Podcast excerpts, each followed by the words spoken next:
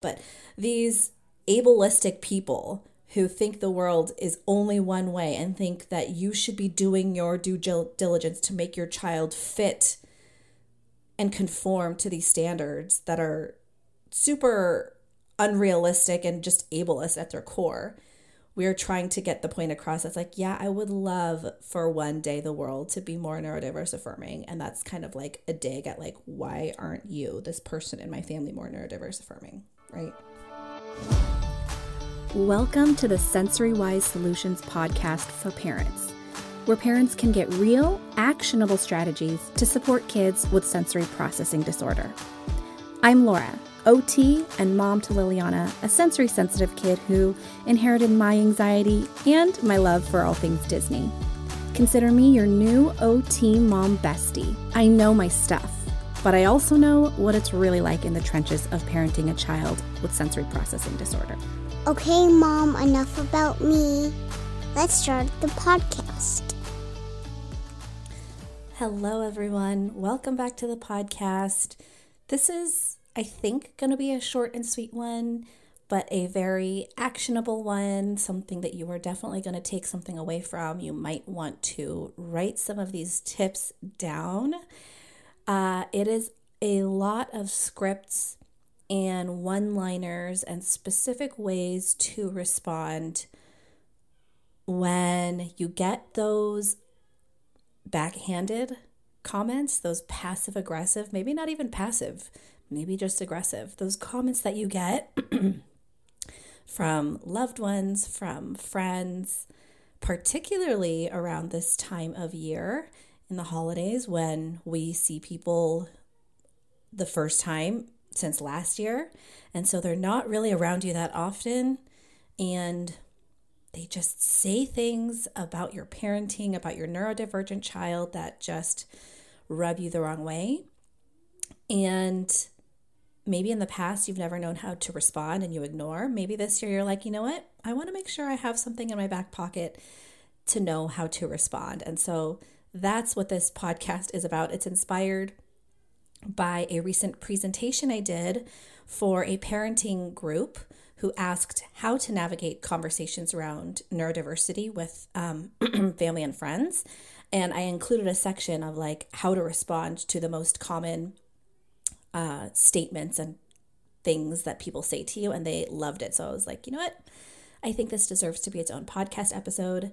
Um, but this episode pairs well with episode 31. So if you just go to theotbutterfly.com slash 31, um, that episode is where I give you the more of like a big picture idea of how to handle judgmental loved ones um, who make comments or how, how to handle it when they don't respect your boundaries when uh, when it comes to your parenting style and your neurodivergent kid and i also included a script on that one on how to set specific boundaries ahead of time, like either by calling someone or sending them a text, and you, are like preparing for the next time you're going to see them. So that is in episode 31. This one is more targeted to the like the in the moment responses to those comments that that we talked about. So I'm just going to jump in. I'm going to call out the most common phrases that we get um, colored with a little bit of my own like uh, commentary on why I hate those things. And then I'm going to give you a variety of responses. And I'm going to say it here the variety, the responses range from polite and informative to sassy and snarky. So use these at your own discretion, depending on who you're talking to, depending on how spicy you're feeling that day, whatever you feel is appropriate. I'm giving you a range of ways to talk, right? Because the way that you correct or talk to your great aunt Nancy is going to be different than your sister in law or your cousin.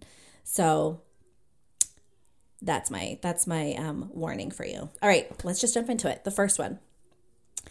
If I acted like that, my parents would never let me get away with it. Usually, this is in response to, you know, maybe your child hitting you or your child back talking to you or your child, you know, insisting that you give them something and not saying please and thank you, right? So, a few ways I would respond to that.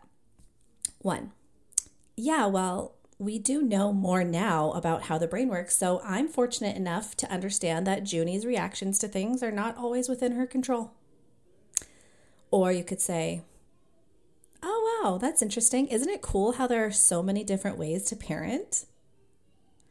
Or you could go in with the validation and find a connection and say, oh my gosh, same here. My parents used old school discipline, and I'm actually just trying to break that cycle now that we know better.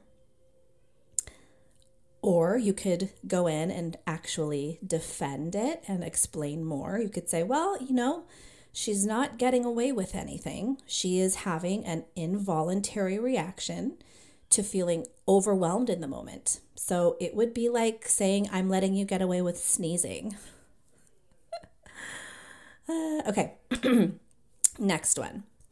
Do you ever discipline her? You're letting her walk all over you.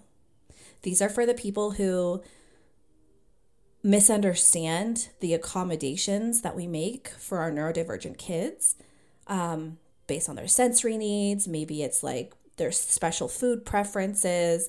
Maybe it's like me understanding that my child really can't use polite words right now, but she's trying her best. So people say, like, do you ever discipline her? We always see you letting her get away with things. You're letting her walk all over you. They think you're being a permissive parent. So you could respond by saying, Did you know that the word discipline comes from disciple, meaning to teach? When we were growing up, I think we always conflated the word discipline and punishment. Isn't that interesting? Or you could say, uh, I do actually discipline Ryan, but it looks different than what you're thinking of because you're thinking of punishment.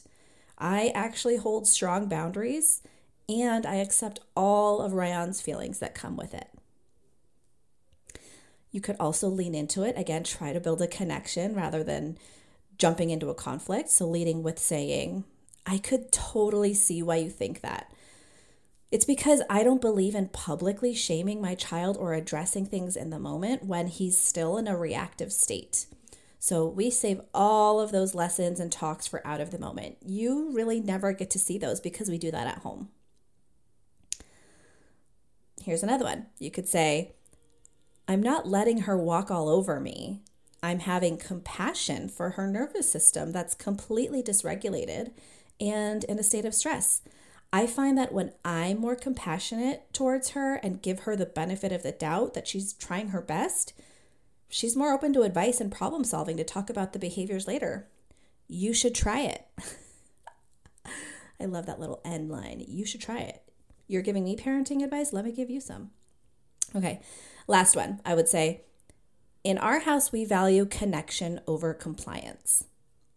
And if they ask what that means, I would say, I'm not just trying to get my kid to obey every word I say. I'd rather spend the time to connect with them and understand where they're coming from and deal with talking about those behaviors later. So I would always value connection over compliance. The next phrase that we hear often how are they going to learn? The real world won't cater to them. So these are referring to people that they're asking us, like, if you don't teach them now, like, if, if you're not going to give them consequences, how are they going to learn that they're not supposed to do that? Like, the real world is going to be harsh, right? That's what they're trying to say. So I have four different kinds of responses here. So the first one you could say, that's true. I do wish the world were kinder to neurodivergent people. I focus on teaching my child about their brain and body as well so that they can learn to self advocate and ask for the things that they need when I'm not there and surround themselves with people and jobs that work for their lifestyle. Basically, saying, like, yes, I get it. I wish the real world were as kind and loving and caring at my house, but I'm not going to uh, decrease the love and caring and accommodation in my house just to match the real world. I would rather teach my child what their body and brain needs so that they can try to create a lifestyle that actually complements and affirms that rather than trying to like build calluses around the, the world. Right. Uh, the second response you could say is at this moment, I'm choosing to accommodate my child's needs so they can be present and regulated for this party. We're working on it in OT and at home. You may not see it, but we're working on it. Basically, saying what this is trying to get to is like, look, we're at a family party or whatever gathering you're at.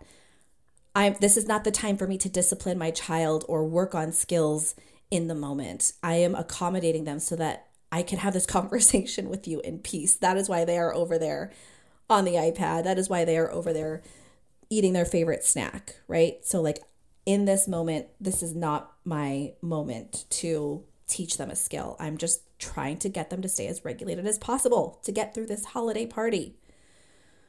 Why am I getting so riled up? But this hasn't even happened to me personally. Like, I don't I don't even think the last, I can't even remember the last time this has happened to us. Um, but I hear it a lot for you all, and I, I'm fighting for you in your corner. Okay, uh, next way you could respond. Remember this, let me remind you of the phrase because I kind of started getting on a tangent. The phrase we're talking about is how are they going to learn? The real world won't cater to them. So here's another response to that. You could say, uh, well, punishment won't actually teach them the skills they need if that's what you're referring to right so you're you're assuming that i need to punish my child in order for them to learn so then i would say would you expect your child to learn how to ride a bike by punishing them every time they fall or would you spend extra time helping them to learn to balance and pedal last way that i would respond you could say this is assuming you're like at the table right you could say, Oh, you know, that is a great question. I'm actually more concerned about them staying calm at the dinner table right now than how the world will treat them 15 years from now. I do hope that by then the world understands neurodiversity better, so the responsibility doesn't fall on my child to meet these neurotypical standards. Can you pass the butter, please? Such a spicy response. I love it. But it's true. And that also kind of gets to the fact of like, these neurotypical people in our families, who knows, maybe some of them are neurodivergent, they don't even realize as well, but these ableistic people who think the world is only one way and think that you should be doing your due diligence to make your child fit and conform to these standards that are super unrealistic and just ableist at their core we're trying to get the point across that's like, yeah, I would love for one day the world to be more neurodiverse affirming. And that's kind of like a dig at like, why aren't you, this person in my family, more neurodiverse affirming? Right. That's a that's a really good response. More for like maybe a cousin or like an in-law. Not not maybe not for like grandma, right? Grandma might not be able to handle that one. Um, okay, another one. But she's six she should know better by now, or whatever age the kid is, right? I have a few options here. You could say, I would argue that knowing better and doing better are two separate things.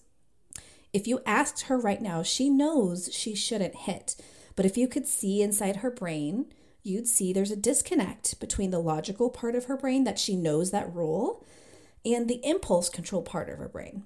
We are working on it another response. Being neurodivergent means that you may have different areas of need and different areas of strength that don't always align with their chronological age.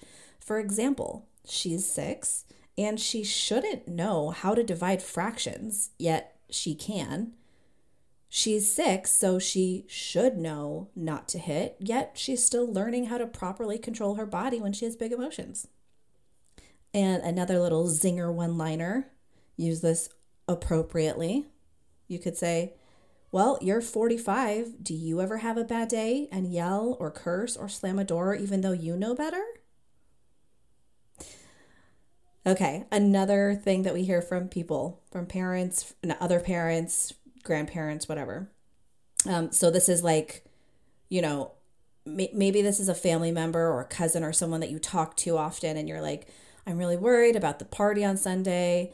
You know, my child has a hard time around busy environments, whatever. Or maybe they just hear you talk about how hard and dysregulating it can be for your kid to be out at family events. And maybe this is towards the end of the family event or something, and you're talking to them after. And someone says, I told you she'd be fine. You were worried for nothing. She did great. I really don't like hearing that. And I, I actually have heard that one a lot. So, a few responses. Thank you. We put in a lot of accommodations and supports in place and have been working on it at home for a few days now. I'm glad you noticed her progress. I think that one really gets to the fact that like, look, I I know what you like she performed well for you. Great. I'm so happy that you noticed that she was regulated and calm, but like you have no idea what it took to get her here like this right now. Like it, we didn't just like wake up like this and just got to the party. Like yes, she did great and I'm so proud. And we had to put in a lot of work to get us to this place.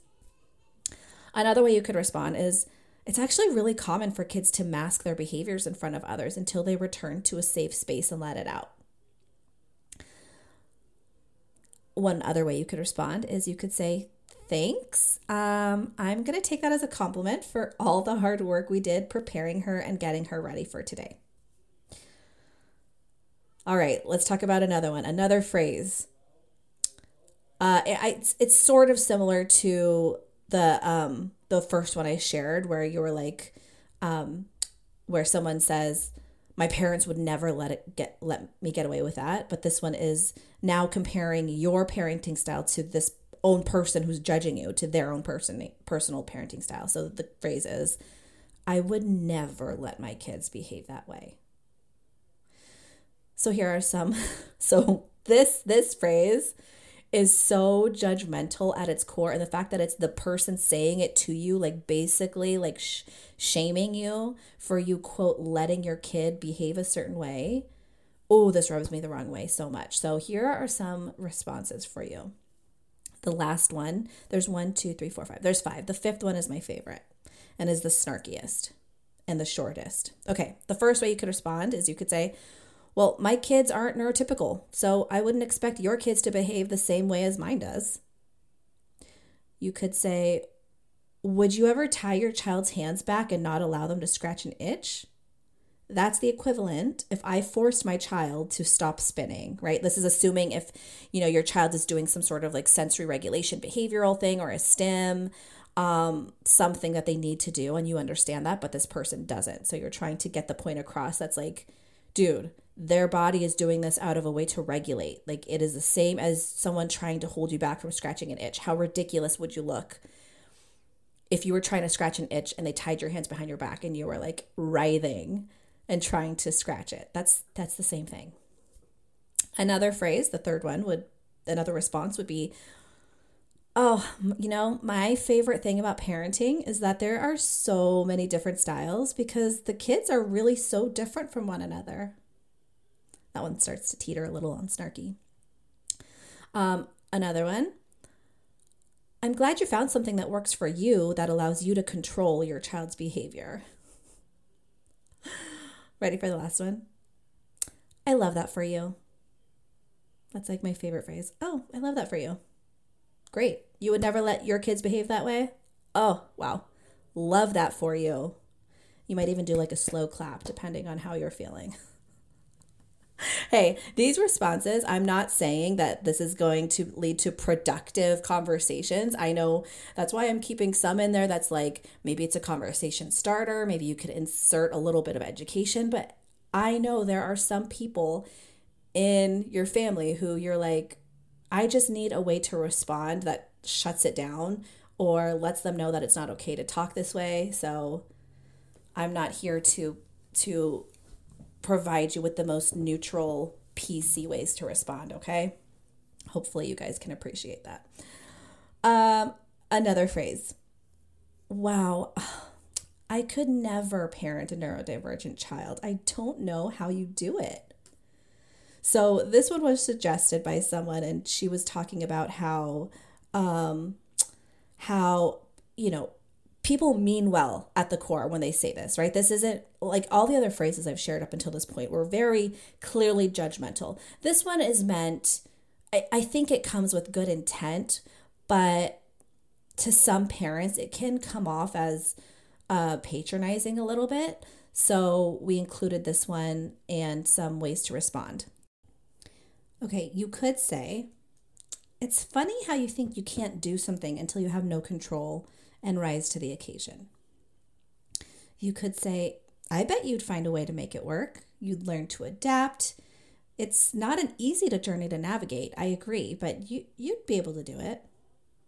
You could say, I'll take that as a compliment. Thank you. Parenthood has been so unexpected for me. And so I probably would have thought the same at one point, but honestly, I don't really have a choice. I have to get up and do it every single day. There's no opting out. Okay, two more phrases that we often hear. All kids are like that sometimes. Aren't we all somewhere on the spectrum? Oh, this one makes me cringe so hard. People are getting at the point, you know, when you when you maybe open up and you vent and you're like, "Oh, you know what? She had a really big meltdown this morning. She refused to put her shoes on. I couldn't get her buckled in the car, and then she complained about what snack she had." And then you hear from someone usually usually this is a more quote like seasoned parent who has like older kids or has multiples and um, they're just like oh you know those are kids all kids are like that we were like that as kids nothing happened to us or um yeah like aren't we don't we all have a little bit of stuff like that aren't we all dealing with issues aren't we all a little bit on the spectrum which is oh not the best thing to hear as a neurodivergent parent so here are some ways you could respond. You could say, I think what you're referring to is the fact that we all have specific personalities and traits and experience a wide variety of emotions, which is absolutely true. But these are far different than what it means to be autistic or neurodivergent. You could also say, True, neurotypical kids also have tantrums and can get hyperactive, but not to the level that it impacts autistic individuals or other neurodivergent neurotypes. You could say, I'm sure you meant this to be helpful, but I have to be honest, this kind of thinking and assumption is hurtful and minimizing to the neurodivergent community. You could say, well, this is okay, this is the one that you have to be careful who you're saying it to. So you are warned. You could say, well, there is a large percentage of the population that go undiagnosed until adulthood, so there's always time to find out. uh, okay, last phrase or comment. Why don't you just try and then insert some unproven or potentially harmful intervention, or maybe any other intervention that's not really harmful, but just like they're just giving you this unsolicited advice. And usually it is after the word just. Why don't you just blank? Why don't you just try this? But a lot of people will talk about, oh, I heard someone who did ABA therapy, or I heard someone who changed their kids' diet to this gluten free, dye free something. Like, why don't you just do that? Or whatever it is, right? Um, as if it's that simple. So, uh, a few ways to respond to this. One, you could say, Thanks for sharing your thoughts. We're on a different path, but I appreciate your concern. Another one you could say is, Oh, yeah, you know, that is a really popular parenting strategy or therapy that has really been uncovered lately as problematic and even harmful to neurodivergent kids. So it's not something that we're utilizing. I, I appreciate where you're coming from, though. You could say that approach doesn't align with my values as a parent. Um, or you could say, I know you're trying to be helpful, but I'm not looking for any advice. Thanks. And on this note, uh, this is why I've learned to preface a lot of my like venting sessions or talking about stuff that's going on. If I have someone that I talk to um, who often ends up giving me advice, I I've learned to start out by saying, "Oh, I had the hardest day. Um, I, I just want to vent though. I, I don't really want any advice. Can you just, do you have space for me to just blurt this out? So I, I kind of have to say, like, I'm not really looking for advice. I just have to say how much this sucks right now. And I've learned over time there are people that I can feel safe doing that around, and there are people that I pick and choose what to say or when I say it. So, yeah, uh, I'm going to leave you with some other great one liners that I've picked up along the way that you can say almost to any comment if you just need something to say back. Um, these are these are all sassy and snarky. These are not meant These are meant to like shut it down or make them th- like know like what you said was not cool with me, right? So you could say, um, "What an odd thing for you to say out loud." You could say, "Was that comment intended to be helpful?" Like and the the the good the thing about these is you have to like leave it as a question and just see how they respond because the more that they think about your question, the more they realize, "Oh, what did I even say?" So it's really really great. Um, another one, just thanks for sharing your opinion, just like leaving it at that. And my last one, my favorite line from Liliana, who used it on me recently when I told her that she probably doesn't need to pack that many loveys to go to my mom's house for a few hours. She looked me dead in the eye and just said, I'm not taking comments from you right now. So that humbled me real quick. And it stopped me. I was like, okay, fair. That wasn't even rude. She was just setting a boundary. I'm not I'm not here for the comments.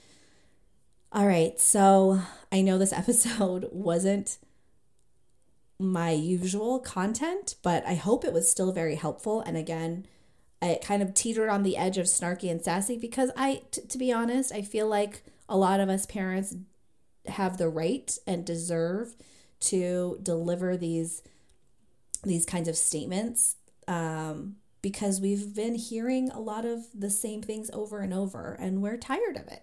And we don't always have to come at this from a very like even keel, PC, um, let me tell you every single thing about neurodiversity. We don't always have to do that. And sometimes the family gathering is not the place for that. And you still want to come across as like, this conversation is not okay. So I'm going to shut it down, but I'm going to leave you with something to think about. So, anyway, use this at your own discretion. I hope it was helpful. I hope at least it made some of you laugh, even if some of you are the kind of people who are like, I could never say that to so and so's face, but like you really want to. Maybe you can just like envision it happening and just feel good about it. All right. I will be back next week. If you enjoyed this podcast, please consider rating it and leaving a review, which helps other parents find me as well. Want to learn more from me? I share tons more over on Instagram at the OT Butterfly. See you next time.